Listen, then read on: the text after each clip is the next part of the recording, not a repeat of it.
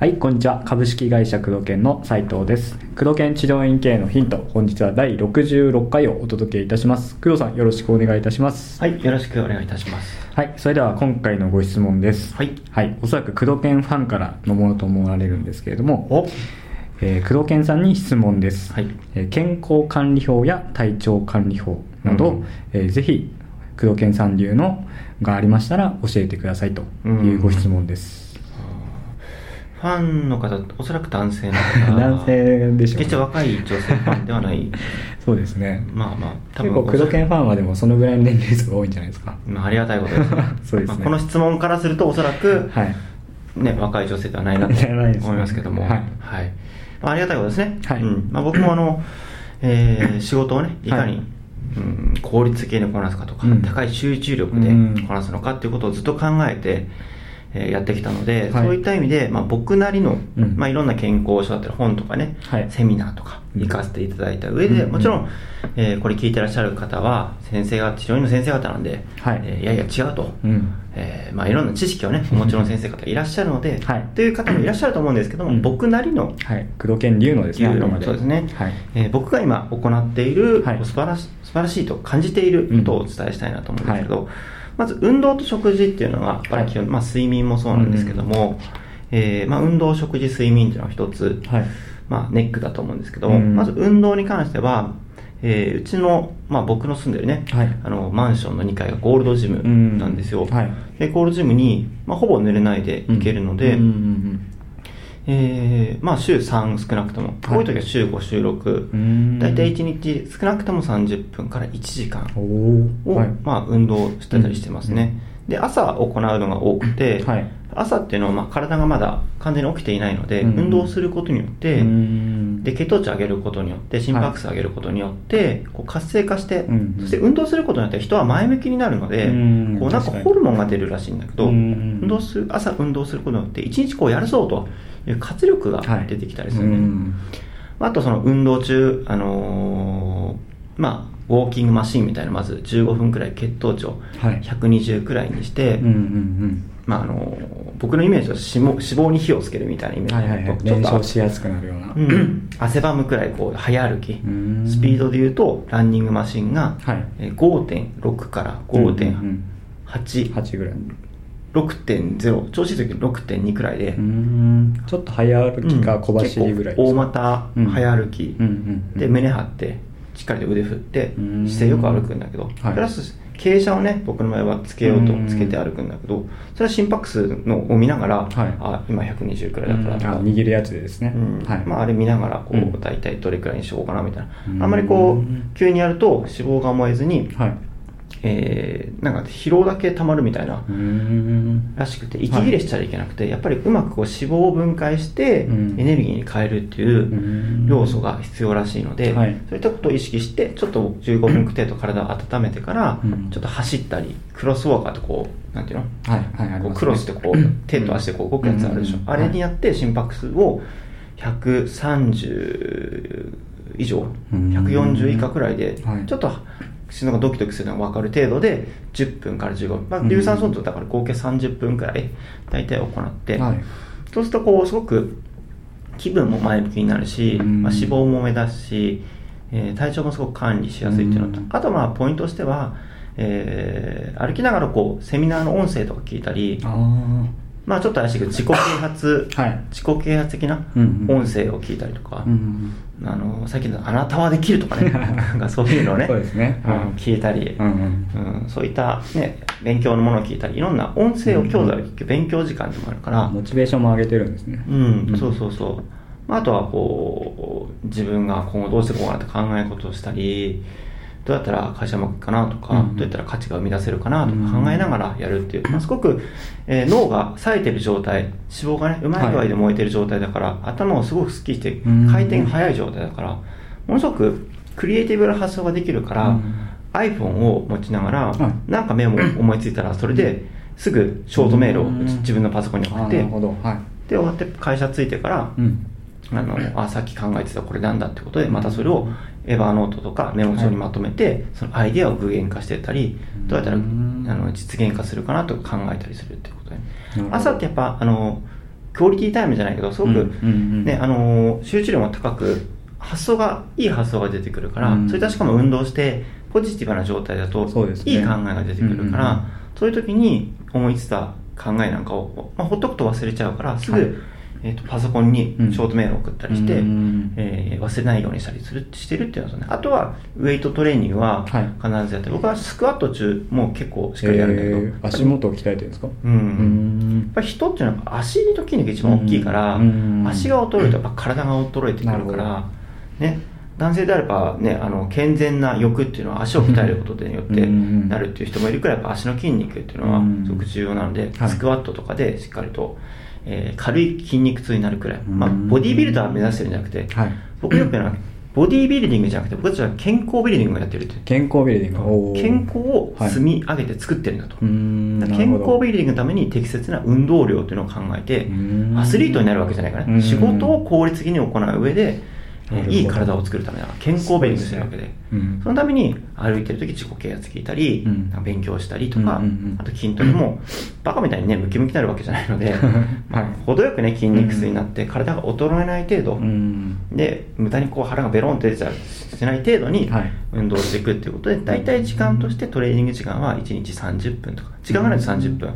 そんなもんなんですねうん。うん。上有酸素20分くらいやって、はい。筋トレ主要科目だけやってうん終わりっていうう、ん。で時間があればストレッチとか、い。これが運動法かな。な。るほどううん。んで極力少なくても週3回くらいはしっかり運動するっていうことをうん。20うーん。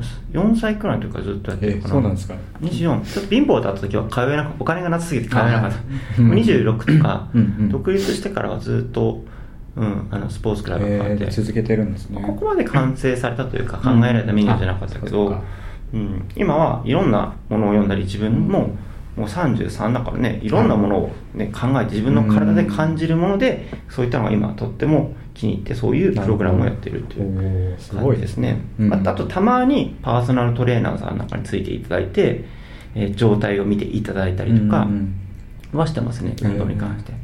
で食事もすごい重要なんですけど食事はですね、はい。朝は基本的にフルーツフルーツ？かはい。GI 値の低いものしか食べないですね、うんうんうん。具体的に言うと朝、えー今日なんかはバナナとブルーベリーを、えー、とミキサーね今回は、はい。ミキサーとジューサーなんだけど、うんうんミキサーの方で、まあ、混ぜてお水を入れて、うん。あとは、えー、とこれはその賛否両論あると思うと、はい。プロテインの液体ドリンクが結構売ってるんだけど、はい。それを飲んで、えー、とあとはそのフルーツスムージーかな、ううんんあとサプリメントみたいなのをちょちょっと飲んできた、それだけなんですか？うん、でこれだけだと残念ながら、カロリー数的には200カロリーくらいしかないので、うん。午前中2時間くらいだと血糖値が切れるんですよ、ああ落ちてどうんどん。うん。ん、そうするとまた頭が回らなくなってくるのでいいタイミングでソイジョイとか GI 値が低いんですよ、あはいはいはいはい。GI 値が低くて眠くならないくて血糖値が上がるものを、うん。僕が愛用してるのはソイジョイとかどこでも売ってるじゃないですか、はいソイジョイあれ値確か27とか30前後なんですよ。すごい低いので、はい。GI 値の低いものを食べる。あとは、うん。えっとプロテインのなんだかな炭水化物のバランスが入っているプロテインゼリーみたいなのがちょっと高いんですけどはい。それを飲んだり、うん。あとは生のアーモンド、うん。生のアーモンド。へローストアーモンドじゃ生のアーモンドをはい買ってあってそれをパリパリ食べたりうんとかしてますね。なんか白米は食べないっていう。ああ 聞いたんです朝は特に炭水化物食べない。血糖値が上がりすぎちゃうので、うん。ぼーっとしちゃうのでエネルギー源とはしてはいいんだけど、はい。そこで消化に負担をかけるのと、うん。ちょっとそのあの眠くなる時間が耐えられなくて、ね。うん。あの子眠くなって頭がこうあれ？僕大嫌いなまあので無駄ですもんね。うん。時間からすると。極力やりたくないので、うん。朝は特に食べないしん白米は基本的に食べない、うん。玄米。玄米。ほぼ玄米か発芽玄米しか食べない、家で炊く時も極力炊きたてを食べる、なるほど。うん、でない時は冷凍にしておいた玄米を食べるってういうん感じが多いですね、うん。あとは白小さいパンとか白パン。はい白いパンは白パンですか？白パン。っていうの、はい。うん。食パンとか白いパンとかうんはあれもあーはいはいはい。血糖値を上げすぎるので、うん。極力食べないようにしていて、うん。お昼とかもまあこういう健康オタクぶってるくせにラーメンとか ラーメン好きですよ。ラーメンとか好きだから、うん。ラーメンとか食べに行くんですけどそうすると血糖値が急に上がるので、うんうんそこの部分は昼寝をしてその血糖値が高い時はインシュリンの分泌を、はい。こうが収まるくらいまで、様子を見て、うん。こう血糖値が上がってる時はしっかり休んでいい具合の血糖値バランスになってきたらまた働き出すとか、うん。まあ、大体20分か30分休めば十分、うん。あの落ち着くので、調整するんですねそこで、うん、そこは自分の感覚、この体の感覚を見て、あ血糖値上がってきたちょっと寝ようとか、うん。そういうのをバランスを調整して、えーコーヒーなんかもうまく使ってうん。僕は結構カフェイン、まあ、あんま体に良くないのは分か分かってるんですけど、まあ、バランスよくとってるという感じですね、うんうんうん。朝眠い時とかお昼食べてちょっと目覚め悪いなとか目覚め悪いというかちょっとまだ血糖値が高いなと思ったらコーヒーでカフェインでちょっと覚醒作用でうん体を起こして仕事をするとか、はい。でし仕事の仕方としては極力休憩というのをうまく使って、えーちょっと集中力落ちてきたなと思ったらすぐ休憩してなんか外を歩いたりとか、うん。違うことやったりとか。気分転換して。うん。はい。気分転換したりしてやるっていうのと、うんまあ、間食は極力しないですけど血糖値が下がってきた時のみに、はい。なんかフルーツ食べたり、うん。あまり血糖値が上がりすぎないようなものゆで卵とか食べたりとかしますね、うん。で夜は極力炭水化物で太るので食べず、まあ、うん。お酒は適度にいただくので、うん。えー、と眠くならない程度の食事と、えーお酒をまあ飲んだりしたり、うん。まあ、極力お酒も飲まないようにはしてるんですけど、はいまあ、そういう言ってもお付き合いとかね、うん。やっぱり楽しいから飲んじゃうこともあるんで、うん。うん。そういうことで、まあ、食べるものも極力野菜が多かったり繊維質が多かったりとか。というのはやっぱり健康が第一で、うん。まあ、お金も大事だしそうですね。うん。健康ってみんな何気なくみんな持ってるもんだから、うん。失われないだろうと高をみんなくくってるんだけど、うん。大きな大きな間違いで、うん。やっぱその源なのは睡眠と食事と,、えー、と運動ですか？がすごく重要ね、うん。まあ、寝るのに関しても僕は結構早寝早起きタイプで、うんうんうんえー10時半とか11時には大体寝て結構早いですね。うん。うん。朝5時くらいに起きて、うん。朝のそのえー5時から9時くらいというのが僕のゴールデンタイムで、うんここにいかに仕事を行うんですかだだからうちのスタッフさんは朝出社した時に、うん。あの指示のチャットが溜まってることが多いと思います。朝バーってみんなに送るので、はいはいはい。これやってこれやってこれどうなりましたって送るので、うんうん朝みんなに指示出してることが多いんですね。うん。うん、という朝に仕事を効率的にそういったクリエイティブな仕事を終わらせようとしてたりしてますね、なるほど。うん。まあ、運動食事。うん。うん。まあ、午前中は消化に負担をかけず極力消化っていうプロセスに結構はい。フォーカスしていて、うんうんうん消化に負担をかけずに血糖値を上げすぎない食事っていうのを自分なりに試したりしてますねあとお腹いっぱい食べ過ぎないとか。あとよく噛むっていうのはすごく意識しますね。あーありますね。やっぱ早い人は早いですもんね。うん。うん。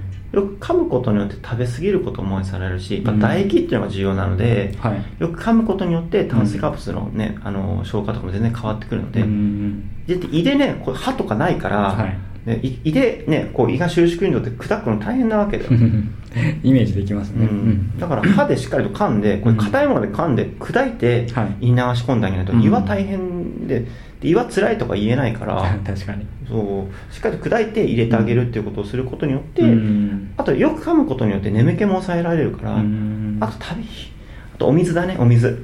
水？あそうか。うん。一日。水飲むんですね。うん。やっぱりえ 食事の30分前から食後2時間から3時間後くらいしか飲まないけど要は胃に物がない時に水を飲むっていうのがコツで、うん。うん、あの水を飲む時は胃が空腹であろう状態の時にはい。極力水を飲む。1日うん1.5リットルくらいはお水として飲むっていうのを考えてやってるけどね。朝とか午前中よく水飲んでたり、うん、お茶とかじゃないカフェイン入ってるのにないお茶とか。うんあくまで水ですか。ミネラルウォーター。ミネラルウォーター。うちの会社ではミネラルウォーターね、ペットボトルで飲み放題あそうですね。うん。好きなようになってるから、あれをこうガーッと飲んでたりして水を飲むことによって血血液もサラサラになるし、高い集中力を維持すしやすくなるので、なるほど。お水を飲んで、まあ、まめにトイレに行くとか、うん。っていうことをやってると、すごく体が元気で、ううんん働きやすいうん。健康を維持できるんじゃないかなと。うん。何にと健康っていうのは全ての資産において最も中心となるので、健康はすごく重要なんだけど、まあ、最も大事じゃないけど健康を失うと全てを失うっていうのがまさにそうで、ん確かに、うん。どうしてもおろそかにしがちですよね。